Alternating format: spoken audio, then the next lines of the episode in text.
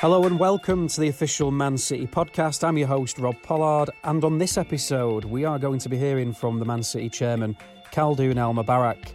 Khaldoon sits down at the end of every season with editor in chief Chris Bailey, and it's one of the interviews I look forward to the most. Chris Bailey doesn't pull any punches with his questions, and Khaldoon never shirks an issue. And the chairman speaks with such clarity and passion, I always come away feeling really enthused about the season to come. So we thought it'd be a good idea to put the full interview in podcast form. So here it is the Chairman's Interview 2020. Chairman, thanks for joining us. Uh, one of the more complicated interviews that we've done, um, I'm sure I'm sure we'll get through it. Um, I'm sure we'll have as much uh, as fun as we as we normally do. It's great to see you anyway, even from this distance. Can we start with an overview of the season? How would you assess the season on the pitch? Was the Carabao Cup enough of a return for you? Well, you know, Chris, it's been a very long season. We started last August. It's been a year.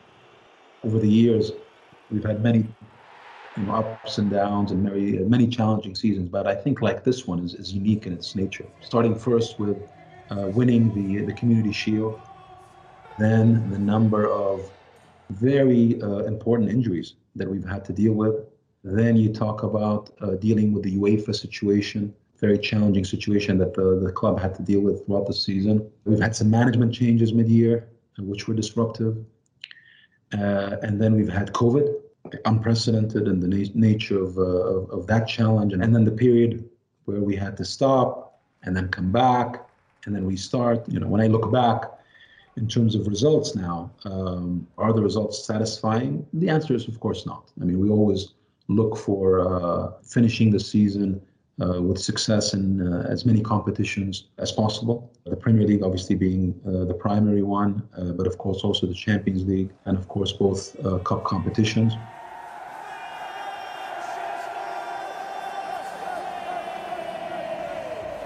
Winning the Carabao Cup, in addition to the Community Shield that we started with, is, is I think very good. Making it to the semi-finals of the um, of the FA Cup okay, but not good enough. And now to the two big ones. First, the Premier League, no doubt. Second is not what we uh, uh, what we look for. Uh, we always like to uh, to win the competition. That's what we. That is our objective. Uh, that is our target uh, every year, and we came short. I think credit to the champions. They are well-deserved champions. But from our perspective, finishing second and, and finishing with the number of points between us is, is not something that uh, that will satisfy us and, and of course will make us hungrier. And in the Champions League, again, our objective is to win that competition. It's very simple. And that is what we try to do every year. So I think overall, given everything I've described and given the nature of the season, the challenges across the board, which is, by the way, you know, uh, most teams have faced, if not all teams have faced challenges. I think for us, you know, it leaves us with some disappointment, but also a lot of positives uh, to build on. Pep, in an interview not long ago, said, and I, I think I'm quoting here the chairman isn't happy with me over the results in the Champions League. One, is that correct? And two, how do you explain not getting past the quarterfinals in four tries? You know, me and Pep uh, have something very uh, important in common. Uh, we both hate losing and don't take it uh, lightly. And um, and I think on this, both of us share the same level of uh, of disappointment. we had a great opportunity this year, um, and the same as the last couple of years. I think when it comes to the Champions League, you know, in a in a cup competition, um, it's always challenging because you're playing these um, the, uh, at these stages, quarterfinals, uh, uh, round of 16, and it's uh, it boils down to to two games, and in this case, it boiled down to one game, given the the nature of uh, the of the Champions League this year, and you have to deliver. And um, unfortunately, this year we, we we missed it. We're equally upset with that uh, result because we knew uh, this was a great opportunity for us to go uh, to the semifinals and, and a great opportunity this year, this past season, to actually win this competition. And we have to be uh, able to look back at that uh, experience, um, take the learnings, uh, go back to the drawing board, and uh, and make sure we're ready next year to give it another shot. Uh, and go on for and try to win it. I was going to say there, there's no danger that the, the quest to win in Europe becomes something of a, a an all-encompassing quest to the detriment of, of other competitions. The, the, the priorities will lie in the same places this season. Absolutely, absolutely. I think that's that we've been very consistent on that, Chris. Uh, the domestic league uh, comes first. That is the foundation for everything. The success in winning the Premier League uh, is what breeds success in every other competition. So that is always going to be the foundation. And we've been, I think, very successful in the, in the uh, domestic cup competitions. We have not been able yet to crack uh, the Champions League, but we'll crack it.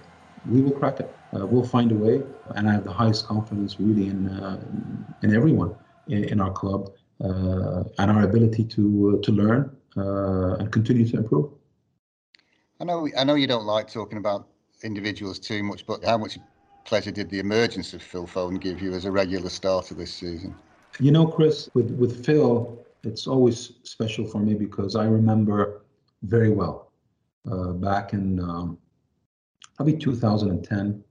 I was at the at the academy and I was speaking to uh, to Brian Marwood back then. I was asking him about the talent I always like to um, uh, to know about um, how the academy is doing and how the different age groups doing and, and, and where's the talent and who to look who to look out for. So I remember distinctly this conversation um, with with Brian, and he pointed out a player. He was nine years old back then, uh, from Stockport, Phil Foden, and he pointed it out to me. We, we had a nice discussion, and then that's it. It stayed in my uh, uh, in my head, and uh, I remember over the years, whenever I'm in the academy, whenever I'm, I'm um, always asking the question, "How's he doing? How's he developing?" Brian had a very clear, almost prophetic uh, view of how Phil was going to evolve and what he was what he was going to become over the years, given the talent that that he saw, and watching it actually play out, you know, over the last almost 10 years is is very fulfilling, and uh, certainly I'm very proud of what Phil has accomplished so far. Many coaches have uh, have helped him through this journey. Um, Brian, of course, uh, in the beginning, and, and Txiki uh, on on the on, on, the football direction side, uh, but most importantly on the coaching side. And now, over the last couple of years, uh, under the stewardship of of Pep, he has really blossomed. It's very promising. I think we have a very special player here, and more importantly, he's a he's got the right mentality, and I think this is what's going to make him hopefully what we all expect him to be a uh, uh, a very important player for this club. Before we leave the, the, the football side of it uh, per se, I mean we touched on this before in conversation, and finally last weekend in the wake of the disappointment of the Champions League, it was great to see uh, Kevin De Bruyne become Premier League Player of the Season. It was it was lost a little bit in the noise of, of the Lyon game, but how how much of a leader for the team has he become, and how pleased were you for Kevin that he that he got that individual award? I was very pleased, Chris. Very very pleased because it is so well deserved. It was it was a combination of being pleased but also relieved. Uh, I was worried uh, because we've seen it in the past, unfortunately, with some of the city players, them being overlooked for this very important um, award. And I was worried that Kevin would be overlooked this year, and and uh, because he in my view, it's uh, it was unquestionable. Uh, my vote was clear. Obviously, it's uh, subjective given uh, who he plays for, but uh, Kevin is the best player in the league this year. He's he's been become a, an important leader of this group. he is really the future of Manchester City. I guess, I guess leaders in football, as in business, come in all sorts of shapes and sizes, don't they? There are you know, some inspired by the way they do, some inspired by the what they say. I mean, Kevin's qu- quite a shy and quite a quiet lad, but I guess he leads by example. Um, is that how you see him? Absolutely. He's what you see on the pitch. Uh, the work ethic, uh, the discipline, uh, the hard work, uh, and then the quality. Everything you see on the pitch is is is Kevin. Uh, but at the same time, he's uh, understated. He's a leader, and all the players uh, look up to him and see him as, as that. So I think we're very lucky to have Kevin. The transfer window is uh, a bit different this year, and we've already done two pieces of business in in Ake and Torres. Um, has the pandemic caused a rethink on on how much business we'll do this summer? I mean, you have to take that into consideration, uh, and that's part of that uh, sensibility uh, that, that, we have approach that we have to take. But at the same time, you know, my comment and my position is clear. We don't take a one-year view. We take a three, five, ten-year view.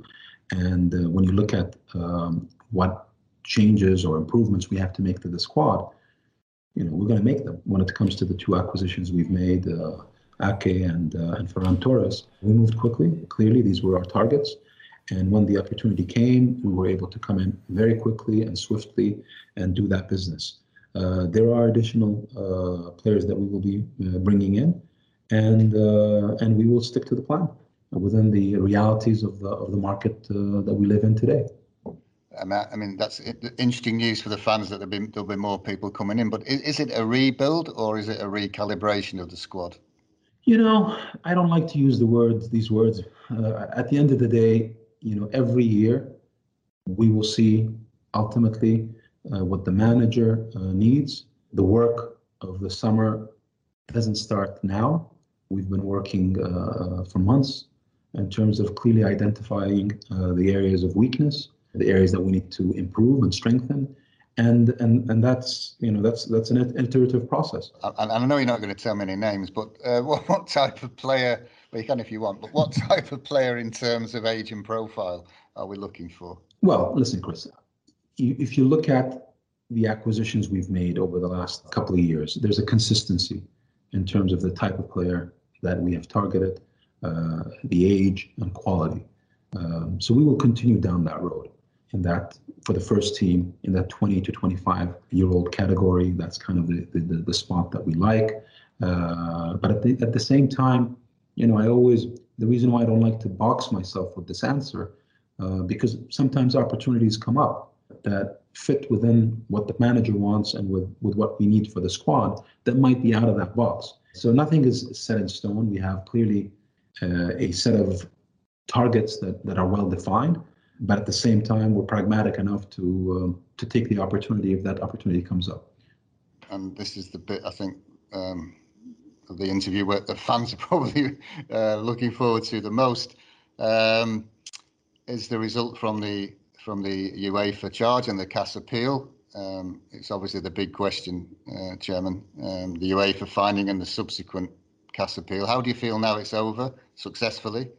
Uh, and what's your general take on the whole situation now it's over? Well, you know, Chris, we've talked about this last year, and uh, I've always been um, relaxed about it because I'm I'm confident in uh, in uh, in obviously what we've done, and I'm and I'm confident that in a in a good process uh, and a fair process, uh, you know, the truth will prevail. But what I was most concerned about uh, was that the distraction that this was uh, putting upon uh, all of us uh, and the team specifically. Uh, because at the end of the day, all I really care about is going back to what we do best, which is playing football. That's the focus. It's about playing football. It's about you know running our business. it's about pushing forward and really having that focused approach on that and not having any distractions. Uh, and that's really the most important thing uh, that I'm happy with right now is we can keep the distraction now behind us and, and go back to focusing on uh, what we do best. Even so, though, have you been disappointed by the reaction, I guess, to the to the verdict from certain people? I'm not I'm not going to name them, and I know you're not going to do, but people listening to this interview will make their own minds up. Um, I mean, there's certainly been some whispering going on in some quarters, and and in others some rather louder criticism. So, w- what's your response to that? I'm not surprised, Chris. Uh, I think football has taught me a lot. One of the most important things I've learned is not never to be surprised. In terms of the whispering and the, you know, I think one thing I've never done is talk about other clubs' business. It's not for me, and it's not for this club. Uh, we're bigger than this, and we just won't do it and I won't do it. Uh, they can say whatever they want to say. I'm going to focus about talking about our business. At the end of the day, I understand. You know, there's people that don't like us. There's clubs that don't like us. I understand. It's it's, it's a competition. Sports uh, are very competitive, and uh, I think what this that team has done and what this organization has done is disrupt football in the way it was both played and conducted from a business perspective uh, over the last 12 years. We've we've disrupted that, and always when you do such a disruption, uh, you're going to have a lot of people that uh, don't agree with it. And I, I understand, you know, that's uh, that's the nature of the beast. Uh, it won't uh, change the, the, way we run things. We're just going to keep looking forward. His Highness uh, Sheikh Mansour is a very sensible, forward-looking individual, and I think his leadership with this and his clarity in terms of guidance to me over the years has helped me, you know, take the the approach and the let's say the uh, the relaxed mode that you see me in right now. Because you know that's you know when you are comfortable in, in what you think and what you feel and where you're going you know it it's it, it helps you. Uh, it helps you have that clarity. In in that sense what are the hopes for future relations between between city and uefa are they are they damaged or or is it now gone finished done and and, and a new era you know chris life is too short to uh, to carry grudges. You know, it is an important competition. It is one of the most prestigious competition in the world sports. And it's a competition we want to win. And it's a competition we have to respect in order for us to win it. This was a challenge. It's behind us. End the story as far as I'm concerned. I'm now just focused on how to help this club compete in this competition and win it, and have to, how to have a co- constructive relationship uh, with UEFA. I think that's the only way to go. If we can uh, just leave football on the pitch for a while and, and, turn to something you mentioned earlier, the, the pandemic, COVID, which has uh, hit your country um, badly, hit our country badly, hit the whole world badly. Uh, how do you think Manchester City have coped with it, and how proud of you were were you of the response of the club to the crisis? I, I don't mean in terms just of getting football up and running again, but also in terms of helping um, authorities and local communities? Very proud. I think from from donating the uh, uh, the Etihad Stadium uh, to the health services uh, in Manchester, uh, which to this day continues to be used by them, and uh, that part, you know, we, we put it with immense pride. Everybody involved with, with the club everyone pitched in from donating uh, to the food bank, uh, the commitments of our players, uh, you know, our, our, young lads in the academy writing letters to some of the people that have been affected uh, by the pandemic. I'm very, um, very proud of uh, everyone uh, at the club, everyone at the group in Manchester, in New York, in China, in you know, from east to west, our operations all over the world, Australia, uh, we've um, we've worked as a, as a team. We worked closely with the community, uh, each respective community that uh, we that we are part of. I think we delivered what we can, and that's going to continue to be the case. This COVID is not has not ended. It will continue to be a challenge, uh, and we will continue to do right by everyone, to our people, our fans, our players, uh, our employees, everywhere uh, and all the stakeholders that, that, that we work with. Have any projects been put on the hold during because of the pandemic or during the pandemic that I'm thinking now of pressing on with the development around the Etihad and the and the surrounding surrounding areas. Have, have projects been put on the hold, or have they been killed forever, or um, how how are those progressing? So the word here is, uh, I think, pragmatism and, and sensibility.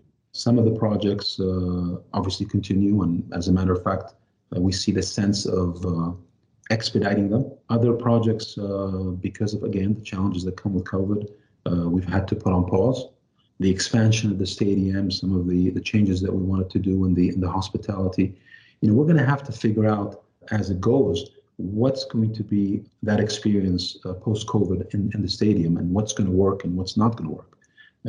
One thing is clear is that we can't think in the same way. We have to uh, adjust and we have to accept that uh, what COVID has done will have an impact uh, on the future, and that we have to be you know, ready to uh, to adjust to that. We've made an investment as an as an example in a, in a team in Belgium, uh, Lommel, uh, which you know again falls within our, our, our strategy, but but we expedited it because the opportunity was there. Uh, we're looking at uh, maybe maybe making another move um, in the French uh, uh second division. So we're not going to shy away uh, when the opportunity arises, but we're also going to be pragmatic and sensible when it comes to the overall investments. On, on a wider level, do you think football per se will be changed by the financial impacts caused by the worldwide lockdowns? And I'm thinking there of, you know, will some clubs go to the wall? Will leagues have to be reorganised? Um, how, how do you think it will inf- impact football as a whole? The challenge is, is, is very big for football. That uh, is clear. And I think over the next 12 to 24 months, as football recovers uh, from COVID, you will see changes. Now, the magnitude of these changes, I think, really depends on many different things. But I believe, uh, particularly with the uh, the realities that COVID is, is putting in terms of impact on revenue, impact on sponsors, impact on uh, uh, you know, obviously uh, um, audience uh, at, at the stadium and and the, the, the revenues from from the stadium and hospitality. These, you know, are, are different from from team to team and from league to league. so it's not consistent in terms of the, the, the level of the impact but the impact is there. Uh, the, the, impact is going to be very challenging. You said goodbye to one legend this summer in David Silva and another one, as of now, is set to go in 10 months' time. Has there or will there be any talks to persuade Sergio Aguero to stay? Um, can you can you talk about that? You know, Chris, we've been very lucky, and I think it's a testament to uh, the type of players we've had over the years. To have players like uh, David Silva, uh, like Vincent Kompany, like Pablo Zabaleta, like uh, uh, Sergio Aguero, that have committed and stuck with the team for many, many years. I think this is a, a testament to the um, to these players, uh, their personalities, their commitment to to Manchester, their commitment to the club, and I think the relationship that we were able to build between uh, between the club and these players, between the managers, and obviously you know that whole ecosystem. You know, to have a player like uh, David Silva essentially commit 10 years of his life to this club uh, to have a player like Sergio Aguero, uh, again, do the same.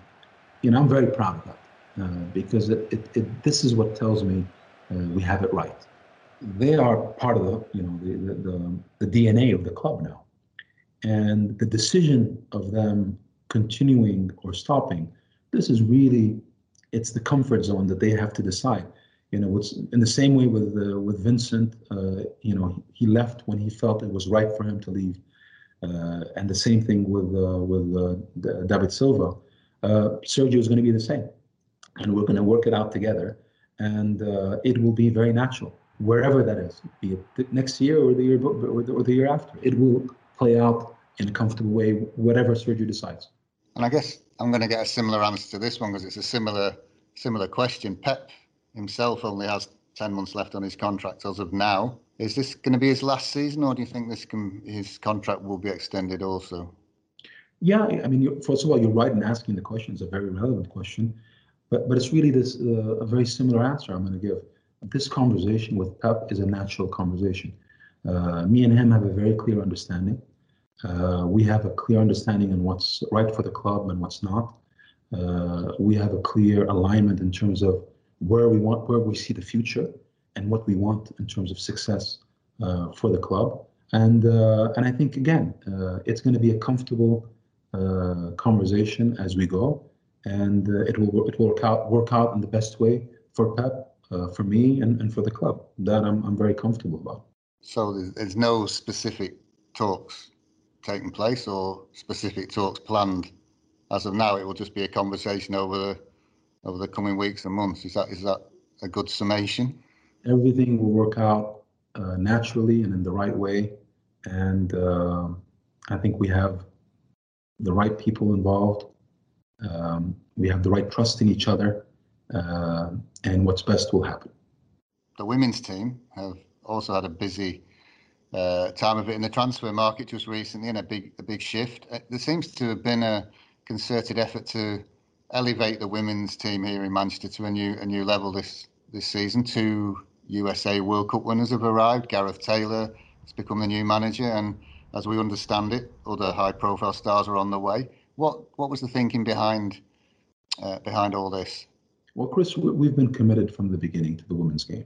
I have a, I have a very strong view about how this game is going to evolve and how uh, in the years to come uh, the women's game is going to continue to grow and, and, and turn into a very important part uh, of football. So our commitment is consistent. Uh, the team we've built over the years has done very well. You know, finishing second again is not our target, but it shows you a consistency over the last four years in terms of how we were able to continue to put a, uh, a very strong group of players, a very competitive team with a great manager. And, and now, you know, we have a transition. Uh, Gareth comes in, uh, Nick moves on to uh, to New York, and uh, and I think again it's a great thing for me to see how we can continue should continue to show uh, progress within the group. From Gareth coming from the academy, you know, taking on the head coaching role, to Nick moving from the women's team into um, uh, assistant coach in New York, the men's team. This group that we have provides incredible opportunity for development and growth to our coaching staff, to our players, to our individuals, and, and that's that's phenomenal the women's game was going in the right direction. Uh, I think COVID is going to put uh, a lot of pressure on it.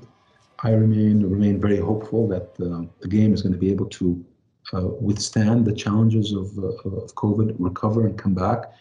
And I hope that within the Premier League uh, and within the, the teams in the UK, more clubs give a commitment to the game because the more uh, commitment that comes in, the more competitive it's going to be, and the more sustainable it's going to be. We're going to be there. You know, Manchester City is going to be there. All our clubs around the world, because we have a belief uh, in in the women's game, and we will be committed uh, throughout, and we will be supportive, and we will help help these leagues, and and hopefully it will uh, it will grow. And in terms, just just finally, you, you touched upon this. The club in Belgium, in France may be coming. Um, how pleased are you with the way CFG uh, is working, how, how the model works? I'm very pleased. You know, when, Silver Lake came in, a, a world class uh, institutional investor, took a view on our business model, took a view on the way we run things, and invested a lot of money to join uh, our shareholding base. I think that's a that's a huge validation to uh, the strategy that we've been undertaking and the execution and success of that strategy. Now, uh, since then, we've added uh, obviously Mumbai City. Lommel uh, in Belgium becomes uh, the ninth club in the group. And as I said, uh, you know, we're going to have uh, hopefully soon another club in the group. The model works. The strategy is well proven. And, um, and I think for us as a group, you know, it's no longer a question of validation or a question of is this is this the right? I think now we, we've proven it works. We've proven that it's uh, it's successful and, and beneficial and you know beneficial from a footballing sense, from a sporting sense, but also from a commercial and, and revenue sense. Uh, I think many people are now starting to uh, to follow that path and, uh, and, and and emulate it, and I think that's the biggest compliment to us. Uh, but I'm, you know, in short, I am I am confident and I'm very pleased with the way uh, the evolution has happened. And it's not just in the boardroom that it's successful on the pitch too. Uh, which is very important to you, I know. Absolutely, absolutely. It goes hand in hand, Chris. Uh, you know, the business we're in, it's uh, it's it's about both. Uh, and you look at, you know, what we've been able to accomplish as an example with uh, Yokohama Marinos in Japan. I mean, Yokohama won the league for the first time in uh, more than 15 years. An incredible accomplishment. they did it in a, in, a, in a very effective way. I think we had the, in that case in Yokohama, I think the ninth or tenth wage bill in the league. So to to have that and, and win the league in itself, I think is a ref, uh, is a is a confirmation of the model uh, and our success in it and that global model that we have in terms of the clubs all around the world. In Melbourne, uh, we just uh, finished the, the, highest position we've ever had, second. Uh, in the league, and we're entering the playoffs. we're playing a semi-final very shortly, and and hopefully we'll, we'll we'll go from strength to strength there. Girona. Girona is, uh, is, is in the second division. We've made it to the playoffs, and then even in in Torque, uh, in the Uruguay, we're investing in our next CFA there. Uh, Montevideo uh, City is is now being developed, and uh, you know it's uh, it's working. The model works, and and and there's success both on and off the pitch. Always a pleasure to hear from the chairman, Khaldoon Al Mubarak. He's always so measured and thoughtful, isn't he, when he speaks? He just makes me feel positive about the future, and I think there's there's plenty of good things to come this season. Um, so yeah, thank you so much to Khaldoon for his time, and thank you to Chris Bailey as well for asking such interesting questions. If you enjoyed that, make sure you subscribe to the Man City podcast wherever it is you do your listening. Uh, and until next time, take care, and I'll see you soon.